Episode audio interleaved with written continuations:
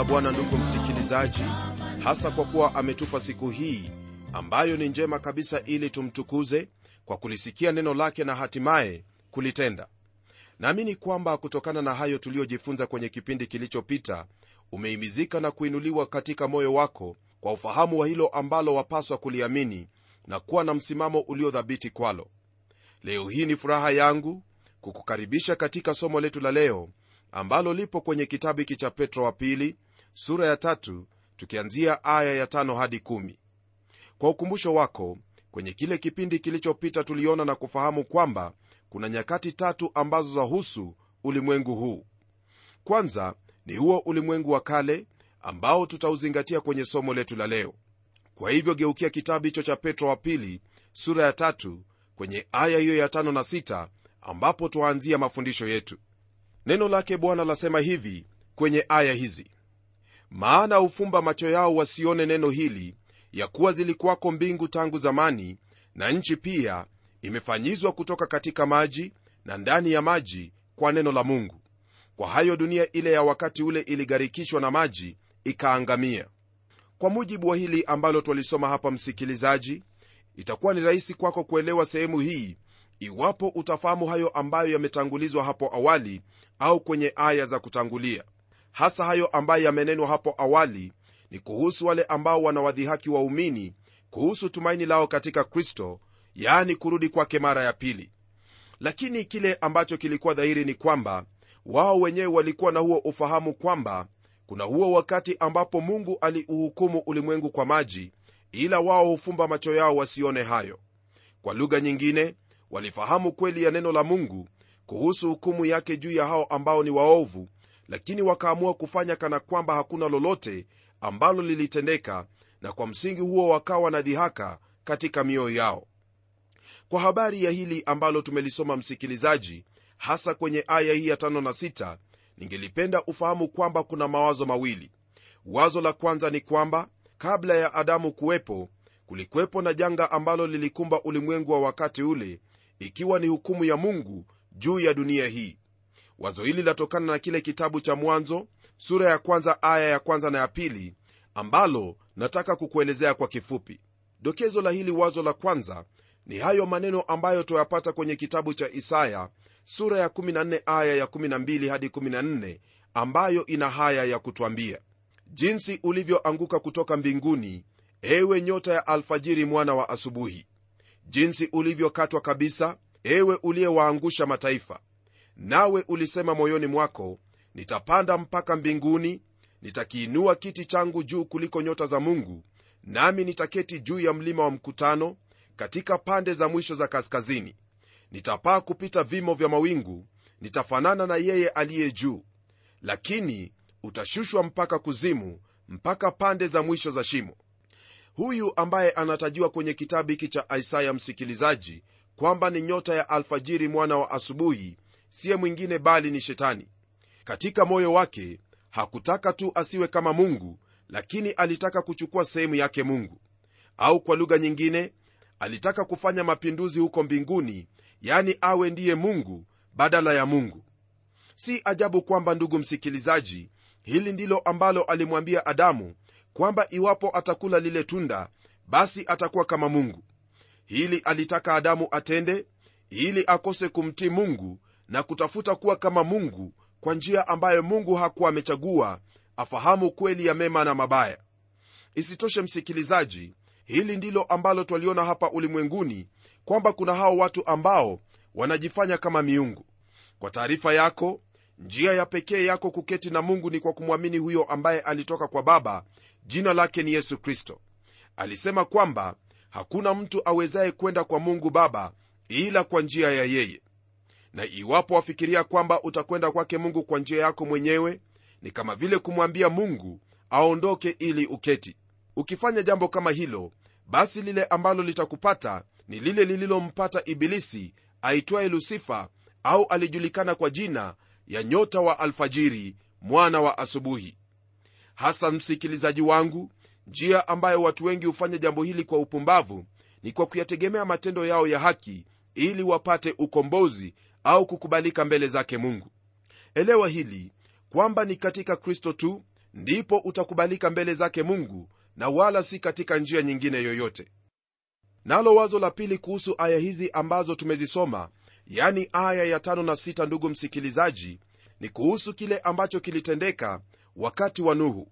Hili msikilizaji ni jambo ambalo lilitendeka kwani kuna ushuhuda wa tukio hili kwamba kuna wakati huo ambapo maji yalijaliza uso wa nchi na kuwaangamiza wote waliokuwa juu ya uso wa nchi.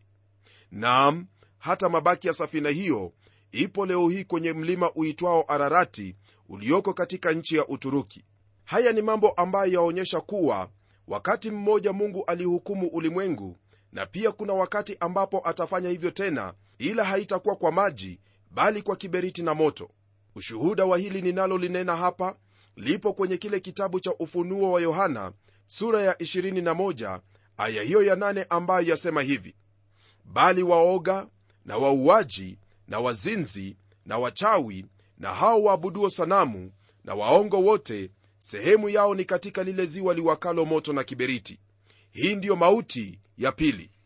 Hili ambalo tumelisoma kwenye kitabu hicho cha ufunuo laambatana na kile ambacho mungu alinena katika kitabu cha mwanzo sura ya 8 ambapo mungu alifanya agano na nafsi yake kwamba hataipiga tena nchi kwa ajili ya wanadamu. Neno la mungu lasema hivi kwenye sehemu hiyo.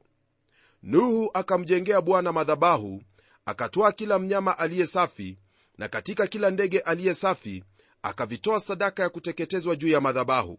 Bwana akaisikia harufu ya kumridhisha. Bwana akasema moyoni sitailaani nchi tena baada ya hayo kwa sababu ya wanadamu maana mawazo ya mwanadamu ni mabaya tangu ujana wake wala sitaipiga tena baada ya hayo kila kilicho hai kama nilivyofanya.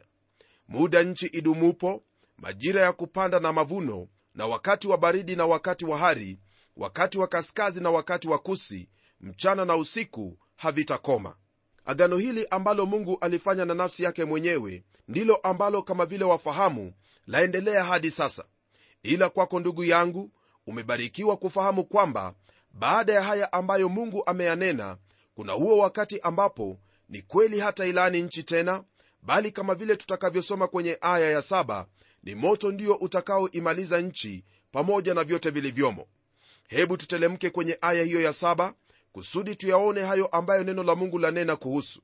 Kwenye aya hiyo hasa kile ambacho twapata ni kipengele cha pili kuhusu ajenda ya mungu kuhusu ulimwengu wa sasa yaani rafiki yangu ulimwengu huu ambamo wewe pamoja nami ni wenyeji wake. Neno lasema hivi lakini mbingu za sasa na nchi zimewekewa akiba kwa moto kwa neno lilo hilo zikilindwa hata siku ya hukumu na ya kuangamia kwao wanadamu wasiomcha mungu. Neno hili msikilizaji ni la ajabu kwani latuambia kwamba ulimwengu huu umewekewa moto. Katika hali zote kuna uwezekano kwamba mungu atanyesha moto kama hukumu kama vile alivyofanya hiyo miji ya sodoma na gomora. Kuna hao ambao wamefikiri kwamba kwa kuwa kuna hayo makombora ya nyuklia ambaye yaweza kuwamaliza watu kama vile dudu hufa wanapomwagiwa dawa hivyo ndivyo ambavyo ulimwengu utafikia mwisho wake. Lakini jambo hilo siyo jambo ambalo nakubaliana nalo maana kuhusu hili ambalo tumelisoma kwenye aya hii ya saba hakuna lolote ambalo latajwa kwamba mungu atawatumia wanadamu ili kutimiliza haki yake na hukumu yake juu ya ulimwengu. Ikiwa ingelikuwa hivyo basi kama vile ambavyo alitumia wale manabii wa kitambo kunena kwamba atatumia nchi fulani ili kuhukumu nchi fulani hivyo ndivyo ingelikuwa katika aya hii. Kwa hivyo wazo la kuhusu kombora la nyuklia au atomiki sio wazo ambalo ni sambamba na hili ambalo twalisoma kwenye aya hii. Hili ndugu msikilizaji ni jambo ambalo wafaa kulifahamu na kulielewa vyema maana kuna wale watu ambao wanahubiri kwamba mungu atamaliza ulimwengu huu kwa kutumia kombora hizo. Sidhanii kwamba mungu anahitaji mwanadamu ili atekeleze kusudi lake ila tu ni kwa wakati huo ambapo ataamua kufanya hivyo. Kama vile tulivyosoma kwenye kile kitabu cha mwanzo sura ya 8 aya hiyo ya 20 hadi 22 hukumu ya mungu juu ya ulimwengu huu itakuwa ni tofauti kabisa na hiyo hukumu ambayo ilikuwepo hapo awali hukumu hii ni kwa moto. Kwa maneno mengine yote ambayo twayaona ni ya muda na yataondoka punde kama vile neno la mungu latuambia kwenye vitabu vingine hasa kile kitabu cha yohana wa kwanza sura ya pili aya hiyo ya 17 ambayo yasema hivi na dunia inapita pamoja na tamaa zake bali yeye afanyaye mapenzi ya mungu adumu hata milele. Naam licha ya dunia kupita pamoja na hayo yote yaliyomo humo kuna tumaini kwa kila mmoja ambaye yuwatenda mapenzi yake mungu. Na mapenzi hayo ndugu msikilizaji hayapo mbali bali mapenzi ya mungu ni kwamba umjue mungu wa kweli na kristo aliyemtuma. Je wewe ni mmoja wa wale ambao watadumu kwa kutenda mapenzi yake mungu? Naamini kwamba hautakosa kuwa miongoni mwao. La msingi ni kutenda hilo ambalo waagizwa na neno lake mungu yaani biblia. Pasipo ya kufanya hivyo basi mambo yatakuwa kama vile ambavyo mtume atatujulisha kwenye aya hiyo ya kumi. kuna watu wengi wa tabaka mbalimbali katika ulimwengu msikilizaji ambao baada ya kuona jinsi hali ya mwanadamu yaendelea kuwa wamenena maneno ambayo yaonyesha pasipo mwanadamu kujirudia na kuishi jinsi ambavyo yahitajika hasa katika maisha ya kiutu na kubadilika katika mioyo siku moja wao wenyewe watajiangamiza na hili nadhani kwamba msikilizaji wangu ni jambo ambalo waliona likitendeka katika kizazi chetu. Hatari ipo kila mahali wala hakuna sehemu ambayo waweza kusema kuwa kuna usalama. Bali swali ambalo lipo hapa ni hili. Je mwanadamu yuwawezaje kuyabadilisha maisha yake? Ni kitu kipi hicho ambacho chaweza kumsaidia mwanadamu kuwa na huo utofauti ambao anautafuta daima?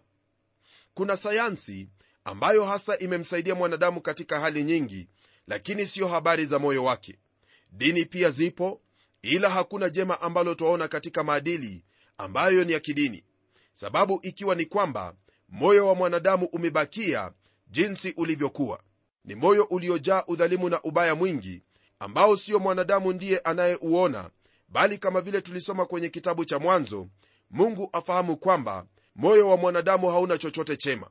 Ni kweli kwamba twaweza kumwona mmoja hapa na pale akitenda hayo ambayo twawahesabu kuwa ni mema lakini jumla ya yote moyo wa mwanadamu una uovu mwingi. Ndugu yangu sidhani kwamba hili ni jambo ambalo hauhitaji kuambiwa kwa kuwa nina uhakika kwamba walifahamu moja kwa moja. Ila lile ambalo nataka ujue ni kwamba ijapokuwa wengi wamemweka yesu kristo mbali na kutamani kwamba hangelikuwepo hata katika vitabu vya historia lakini ni yeye tu ndiye yuwaweza kuyabadili maisha ya kila mmoja wetu zakayo mtoza ushuru ambaye alikuwa amewaibia watu baada ya kukutana na yesu kristo aliacha hali yake ya wizi na kuanza maisha mapya katika kristo. Kuna wengi tu karne nyingi msikilizaji ambao maisha yao yalikuwa maovu walikuwa ni wachawi wafisadi watu wanaochukia na kuchukiza wenye makufuru vinywani mwao na kadhalika. Lakini walipomgeukia bwana yesu kristo maisha yao yalibadilika. Huyu ambaye jina lake ni yesu kristo hafananishwi na awaye yote naam alizaliwa katika hali ya miujiza kwani haikuwa katika kanuni za kawaida za kimaisha naye aliishi katika hali ya umaskini na kulelewa katika hali ambayo hangelijulikana. Hakutembea mbali sana na sehemu aliyozaliwa na ni mara moja tu ndipo alivuka toka nchi yake ya kuzaliwa nayo ilikuwa ni wakati ambapo alikuwa ni mkimbizi katika utoto wake. Hakuwa na fedha au mali na hao ambao walikuwa ni wa uzao wake walikuwa ni watu ambao hawakujulikana hata kidogo mbali na kuwa miongoni mwa wasomi wa siku hizo. Lakini katika uchanga wake alimshangaza mfalme na utotoni aliwashangaza walimu na madaktari wa sheria ya wakati ule. Na alipokuwa mtu mzima alitawala maumbile alitembea juu ya maji kama vile mtu anavyotembea barabarani. Aliwalisha wanaume zaidi ya elfu tano mbali na wanawake na watoto kwa mikate michache aliamuru bahari iliyokuwa imechafuka kutulia. Aliwaponya wengi bila kutumia dawa yoyote na wala hakuwalipisha chochote. Hakuandika kitabu kimoja lakini hivi ninavyozungumza nawe msikilizaji hakuna maktaba katika ulimwengu ambayo yaweza kuhifadhi vitabu vyote ambavyo vimeandikwa kwa ajili yake. Hakuandika wimbo ila nyimbo ambazo zimeimbwa kwa sifa yake ni nyingi kuliko nyimbo zote ambazo zimeandikwa au kutungwa ulimwenguni kote hakuanzisha chuo yoyote lakini shule na vyuo vyote pamoja haviwezi kufikia hesabu ya wanafunzi wa kristo. Hakuwa na jeshi au kuunda jeshi hakuandikisha askari hata mmoja bunduki nao hakuifyatua. Lakini hakuna kiongozi yeyote katika historia ambaye amekuwa na watu wengi waliojitolea na kwa amri yake kuwahamasisha waasi bila ya kufyatua risasi. Kwa habari za magonjwa kama vile akili pungwani kifafa na kadhalika hakuna daktari ambaye amewaponya wengi kumliko yeye. Na mara moja katika juma maelfu ya maelfu waungana kwa pamoja ili kulitukuza na kuliabudu jina lake. Nayo majina ya hao wakuu ambao wamekuwepo iwe ni kule rumi uyunani au penginepo popote yalikuwepo lakini sasa hayapo. Majina ya wanasayansi mashuhuri wanafilosofia wanathiolojia yote hayapo tena. Lakini jina la mtu huyu laendelea kutukuka miongoni mwa wanadamu daima. Ijapokuwa yapata zaidi ya miaka elfu mbili tangu asulubiwe na hicho kizazi ambacho kilimdhihaki katika kizazi hiki yu hai na yuishi milele na anatukuzwa na wengi. Adui zake katika vizazi vyote wamejaribu kumharibu lakini wasiweze maana hata kaburi nalo halikuwa na nguvu ya kumzuia.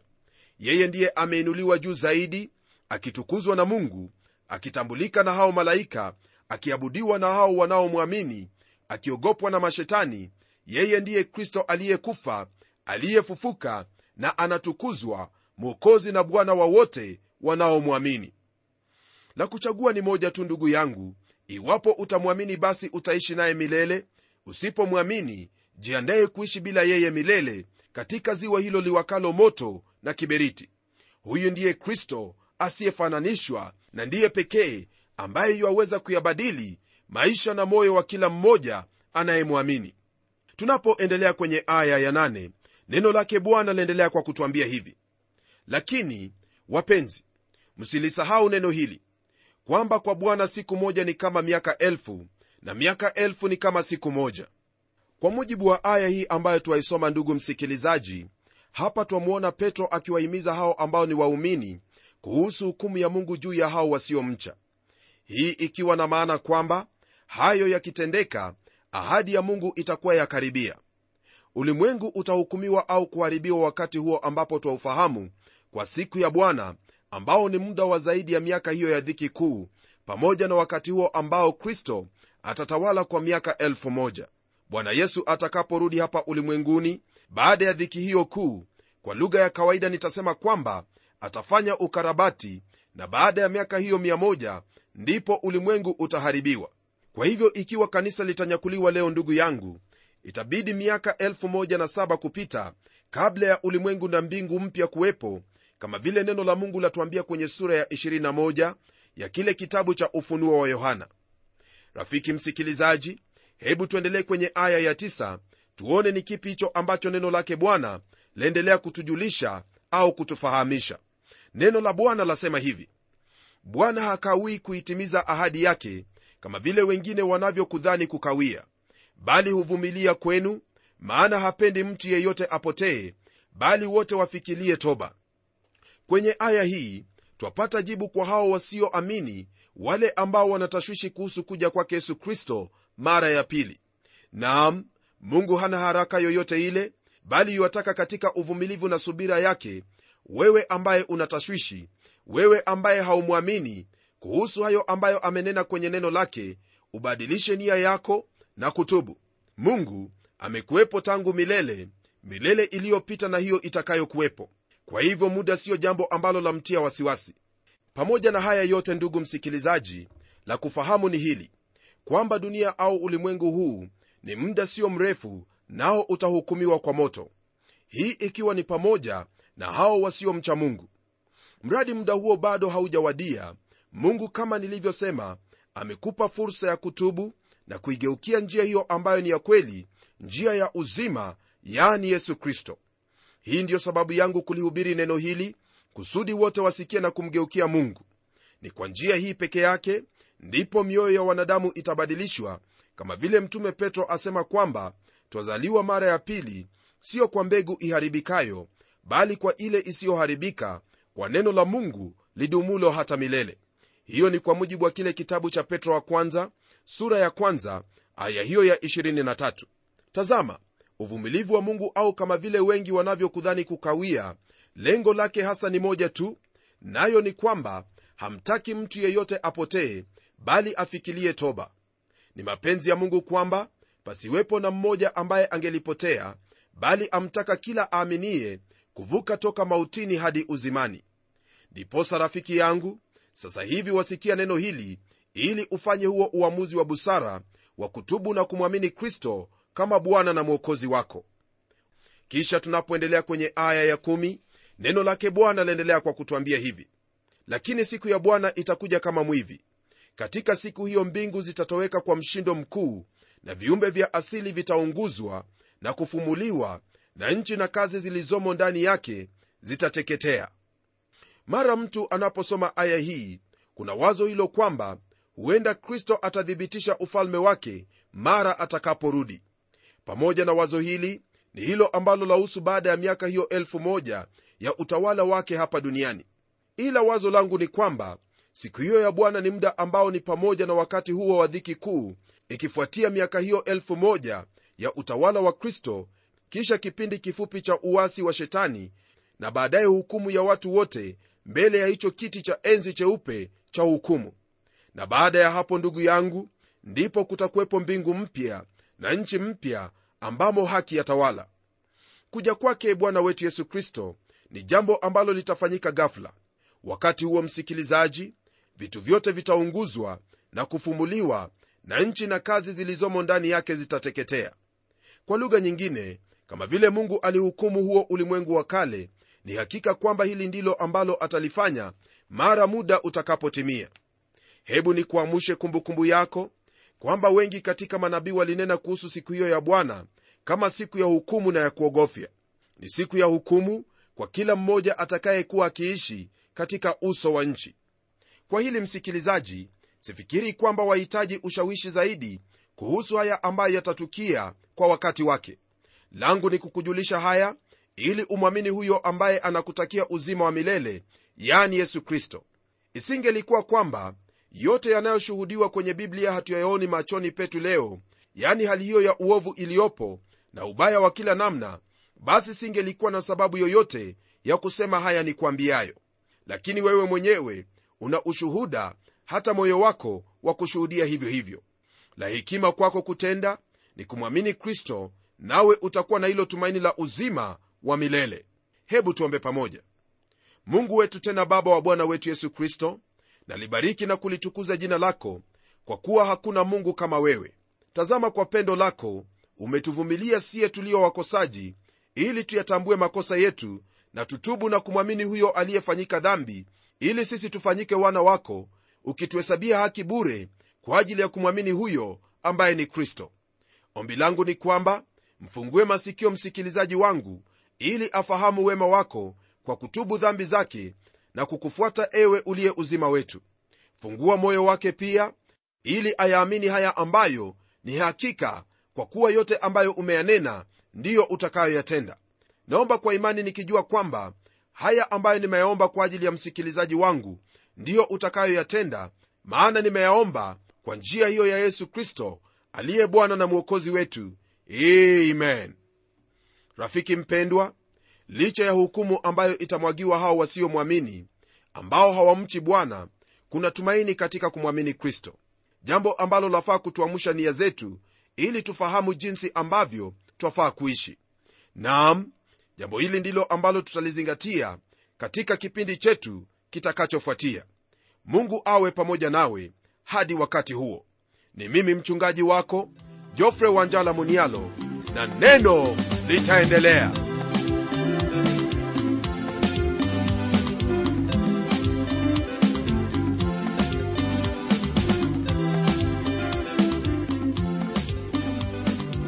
Ni matumaini yangu ya kwamba umebarikiwa na hilo neno la bwana na uko tayari kutuuliza maswali yako. Hebu tuandikie ukitumia anwani ifuatayo.